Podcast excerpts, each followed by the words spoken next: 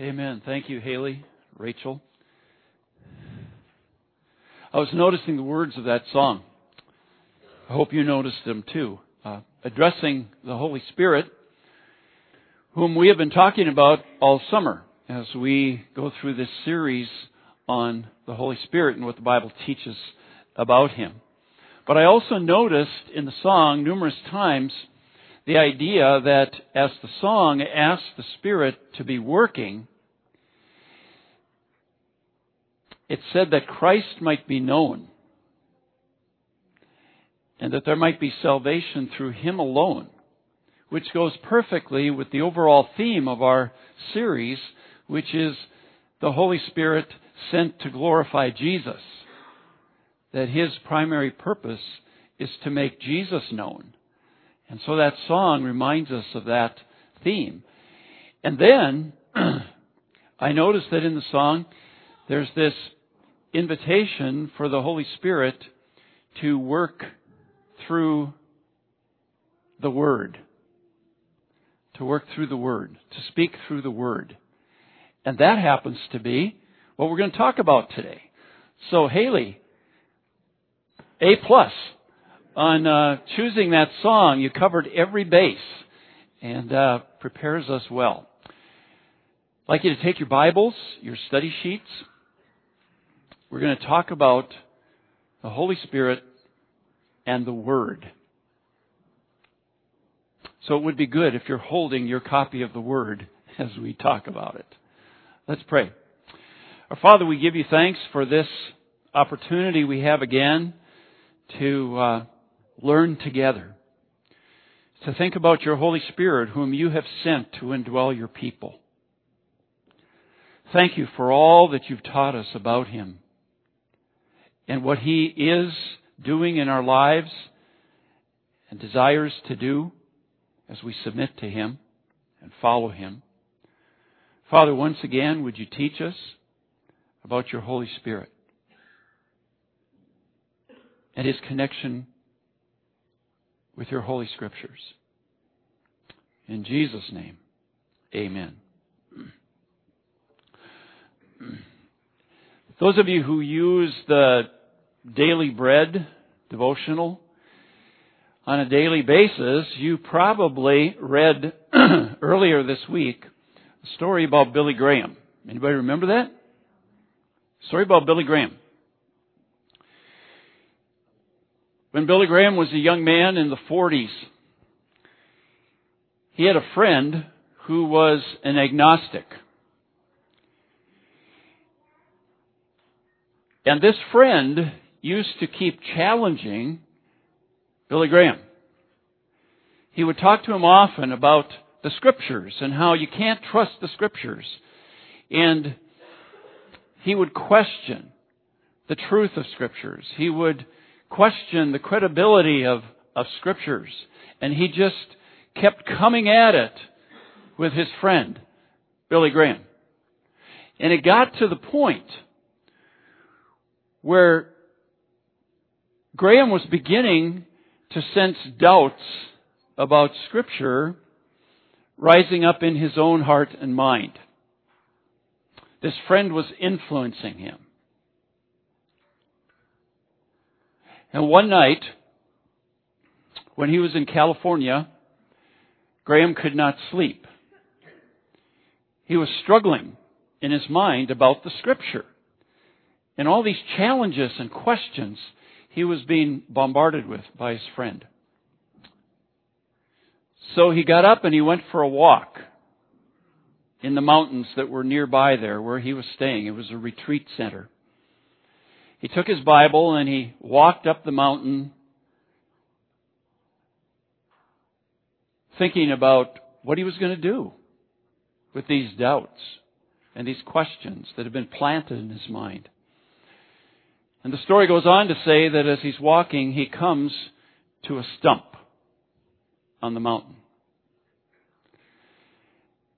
And Graham says that when he saw the stump, he laid his Bible on that stump.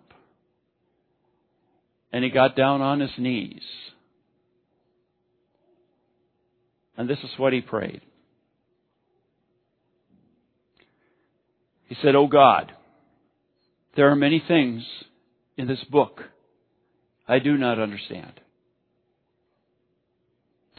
But Father, tonight I am going to accept this as your word by faith. And the story goes on to say when he stood up, he still had questions. But he says, I knew at that moment that the spiritual battle in my soul had been fought and won. And if you heard any sermons by Billy Graham through the years, you know that a phrase he used multiple times in every sermon was what? The Bible says. Remember that? The Bible says. Later on, he was quoted as saying this When we preach or teach the Scriptures, we open the door for the Holy Spirit to do His work. God has not promised to bless great oratory or clever preaching. He has promised to bless His Word.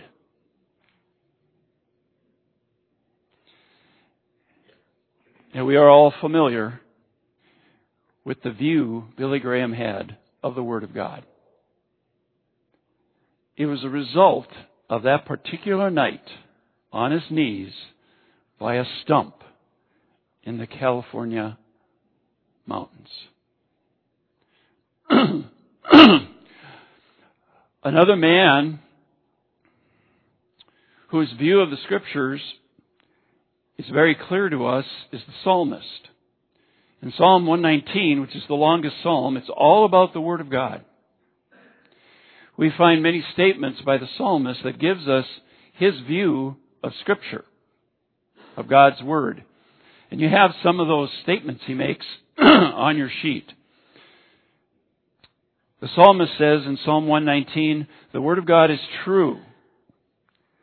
It is a counselor. It is trustworthy. It is thoroughly tested. It is forever right. It is eternal. It stands firm. It is boundless. It is a lamp and a light. It is righteous. It is sweeter than honey.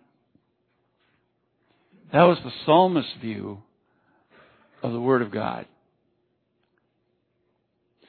Now, we've been studying about the Holy Spirit, so the question for today is what is the connection between the Holy Spirit and the Word of God? Is there a connection? Well, yes, there is. There's a very major connection between the Holy Spirit and the Word of God.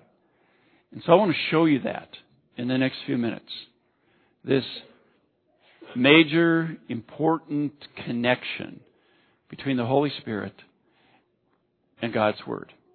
I'm going to use three words to show that connection. First is inspiration.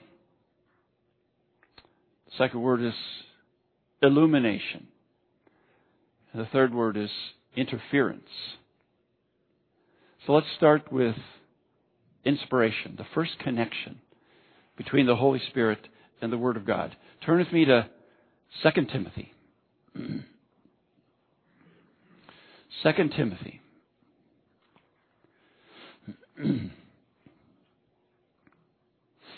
Starting in verse 15,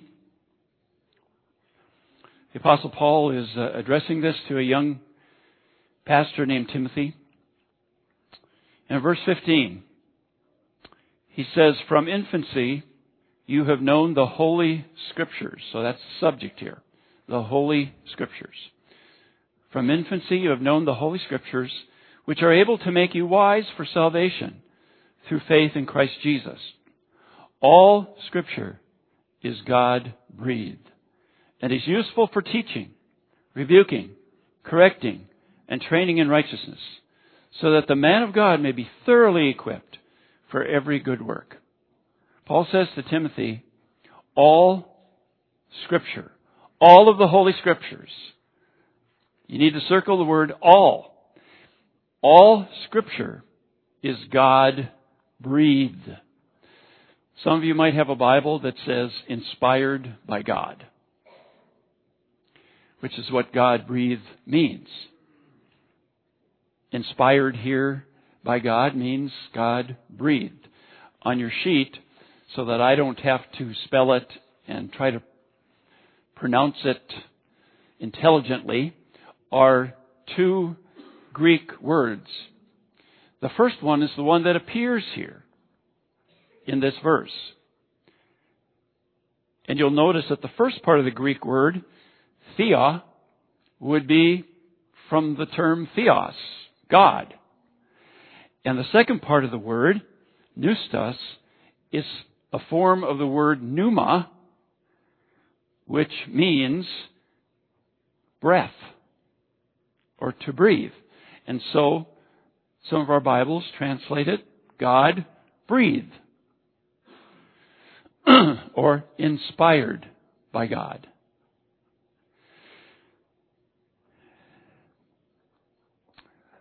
There's another meaning for the word pneuma. It means breath. The verb would be breathe, which is used here. It also can mean wind, kind of like breath. But you know what else the word pneuma means? Spirit. And so whenever we see Holy Spirit, it's Holy Pneuma. Holy breath. The Holy Spirit. The Holy Spirit of God is the holy breath of God, going by the terms that are used. And this verse has Paul saying to Timothy that all scripture is God breathed, God spirited. I suggest to you that Paul is linking the Holy Spirit, the breath of God, with the Scripture and its origin, its source. Inspired by God, breathed out by God, by His Spirit. Now, there's inspiration and there's inspiration. okay? Now we use the idea of being inspired often. And we use it when uh, someone is um, kind of moved emotionally, uh, influenced in a way where they come up with this thought or this idea. You know, they're inspired. And it leads them to action. And so they write a song. Or they write a poem or they write a book. Or a story. Or they go do something and get involved in something. And one of the explanations is, I was inspired to do it. It simply means they were influenced. There were certain thoughts and ideas that were aroused in them and they took action because they were inspired. That is not the inspiration that's talked about here. This inspiration is the divine breathing of God. It is the divine supernatural work of God in moving human authors to write down God's very thoughts, God's very truth. It's different from how we use the word inspired. And I think the Holy Spirit's involved there. In fact, I know because I know what 2 Peter says. Turn with me to 2 Peter chapter 1. 2 Peter chapter 1.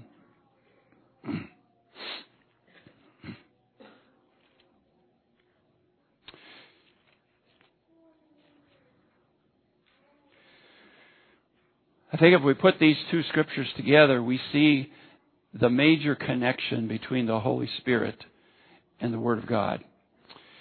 In 2 Peter 1:20, Peter says this, Above all, you must understand that no prophecy of Scripture, so he's talking about Scripture, writings, grapha, that's what the word is.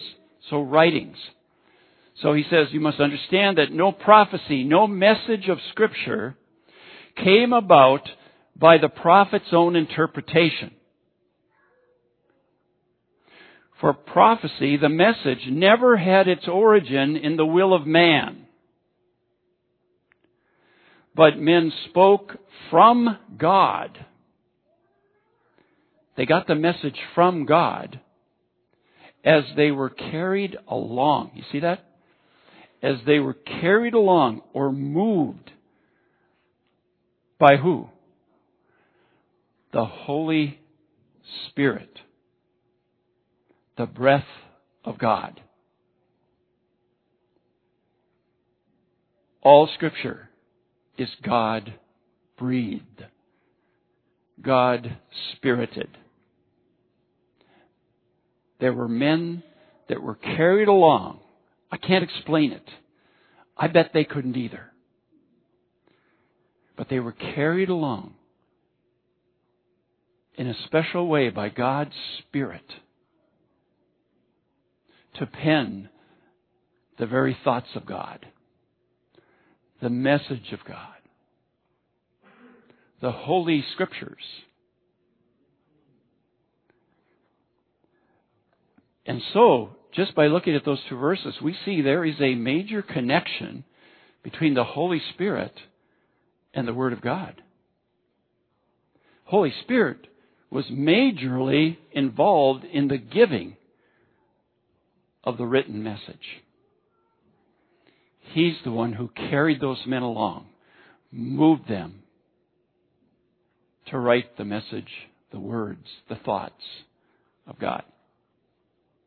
Second connection between the Holy Spirit and the Word. We can call illumination. It's a big word. Illumination. To illuminate means to what? To reveal something, to shine a light on something, to turn the light on, to illuminate. The figurative meaning of illumination is to turn a light on in your mind. We use that term, don't we? You know, I was reading this or I was hearing this and it's like the light turned on. What do we mean? I got it. Now I understand. I see. That's illumination. It's giving the understanding. And in our context, it's the giving the understanding of divine truth, God's truth, His Word. Turn with me to John chapter 16. We've been in this passage quite a bit this summer, where Jesus makes the promise to send the Holy Spirit and talks about the different ministries or roles that the Holy Spirit has in the life of God's people. But chapter 16, something Jesus says there. Verse 12. I have much more to say to you, more than you can bear now. But when He, the Spirit of truth, comes, he will guide you into all truth. Notice the link between the Holy Spirit and truth. He is referred to by Jesus as the Spirit of truth. He's all about truth. Of course he is. He's God. So he's called the Spirit of truth. But Jesus says also, He will come and He will guide you into truth. He's the Spirit of truth, and when He comes, He's going to guide you into truth. He's going to point you toward truth. And what is the truth? Chapter 17, we have the record of a prayer of Jesus. And he's praying for his disciples. And he says in verse 17, 17, 17, Sanctify them by the truth. Your word is truth. Jesus says God's Word is truth. And the Holy Spirit is the Spirit of truth, and He came to guide us into truth. So how does He guide us into truth? He takes us to the truth. God's Word. And illuminates us. Helps us learn it and understand it. 1 Corinthians 2, I think, talks about that. 1 Corinthians chapter 2.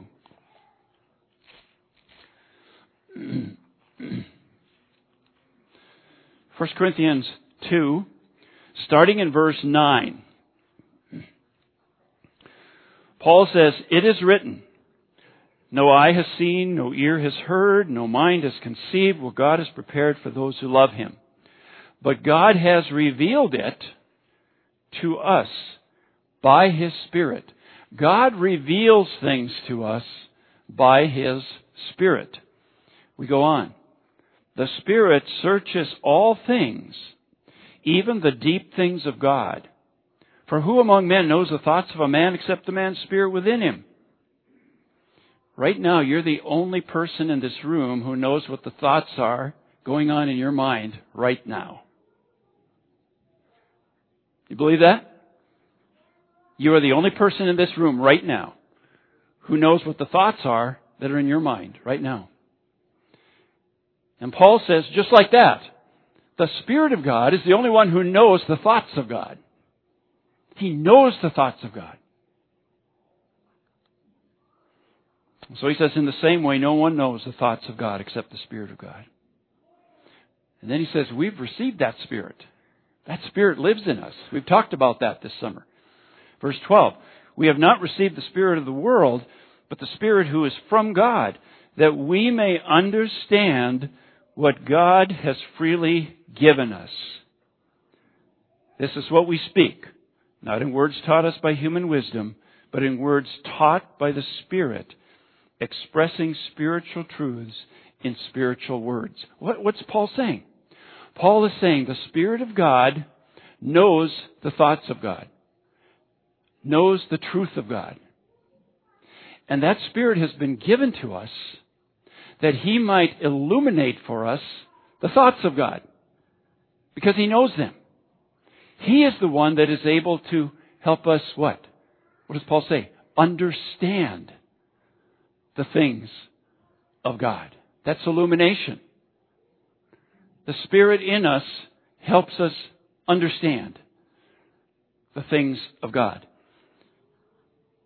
And that's a benefit of only those who know Jesus, who have obtained salvation. Because he goes on in verse 14, the man without the Spirit does not accept the things that come from the Spirit of God, for they are foolishness to him. If you're not a believer, you don't have the Spirit of God, the message of God is pretty much foolishness. It's just a bunch of words that don't make sense. And he cannot understand them because they're spiritually discerned. You need help. And what's the help? It's the help that's given to the people of God, God's Spirit living in us.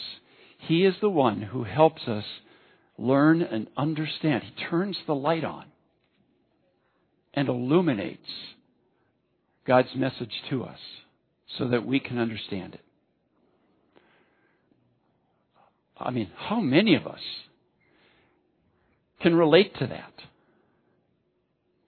Especially if you're a person who came to Christ as an adult. Or even a teenager, maybe. And you remember a time prior to that when even if you tried, it was hard to figure this out. You, you would read things, didn't make sense to you at all. Right? Strange, weird, foolish. And then you would go into a setting where there were Christians, and they would open up to the same passage, and they were seeing all these things, and they were excited about it, and it's like, where did they get that? And then the day came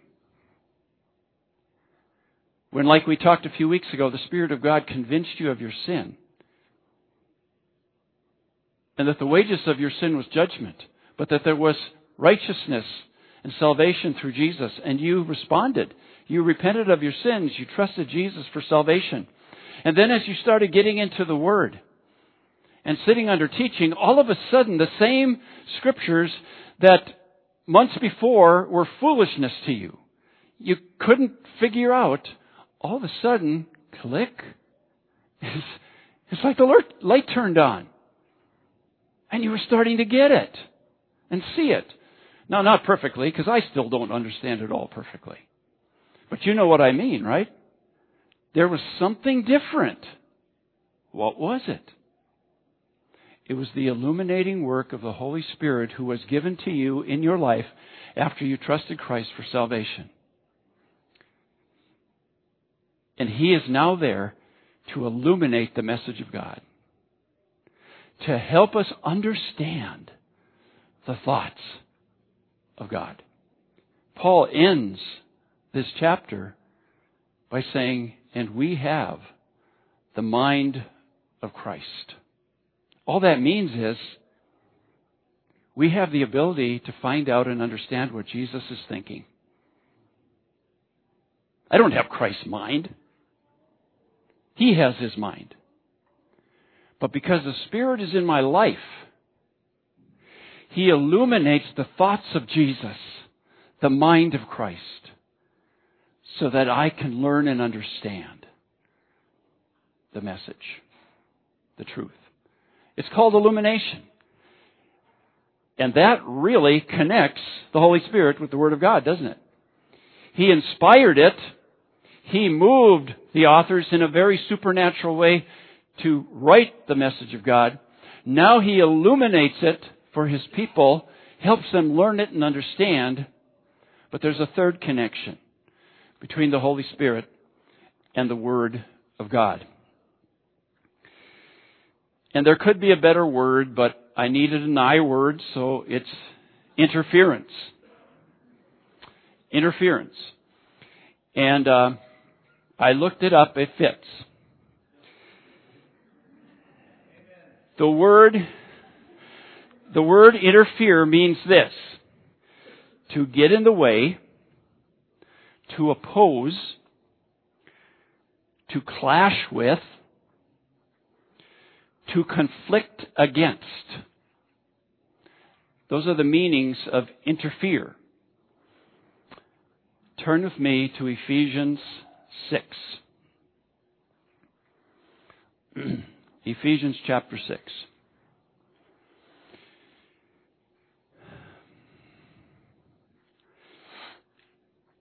This is the passage where Paul begins to talk about the spiritual battle the devil's schemes. In verse 12, he says, Our battle isn't against flesh and blood, human beings. It's against the devil and all these forces he has at his disposal in heavenly places. Evil, wicked forces. The, the spiritual warfare, the spiritual battle. And as you know, he goes on then to talk about how we can stand against the attacks of Satan because God has given us this armor and he describes the armor, the different things that help us stand against Satan's attacks.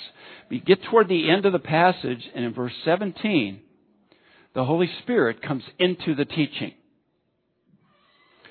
And he says in verse 17, Take the helmet of salvation and the sword of the Spirit. So he brings the Holy Spirit now into this battle with the devil and his attacks.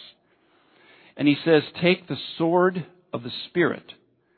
And what is the sword of the Spirit? He tells us, which is the Word of God. So it's clear that Paul here is linking the Holy Spirit again with the Word of God. And he's saying that this is the sword of the Spirit. The Spirit of God uses the Word of God to help us oppose the attacks of the devil, to help us stand against those attacks, to help us fight those attacks. It's called the sword of the Spirit. He's connected. You could say he runs interference. He takes the word that he inspired and breathed into the human authors. He takes the word that he illuminates and helps us understand. And he helps us use the word as interference against the attacks of the devil.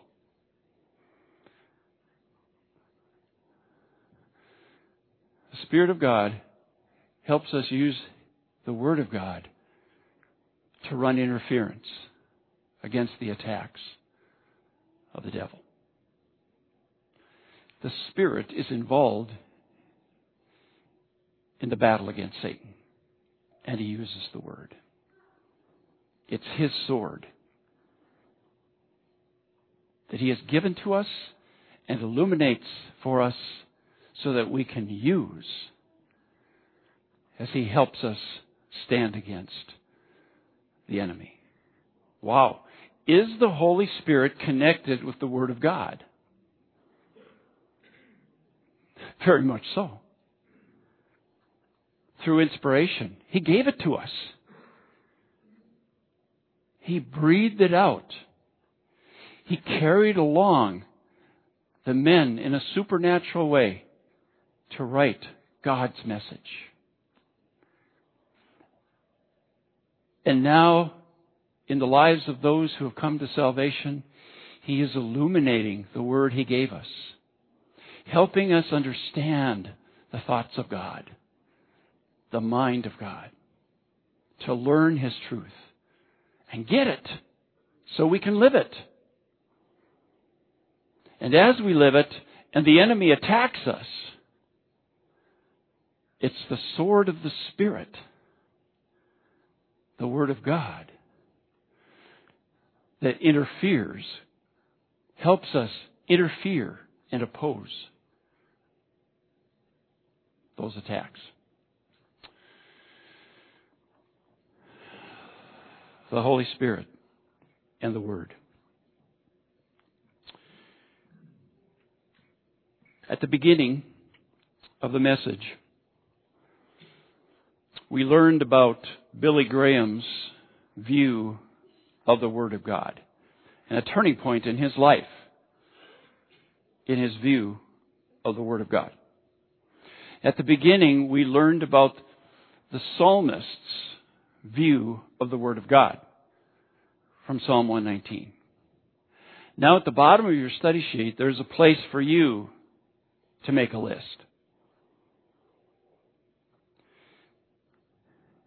By completing this statement, to me, the Word of God is.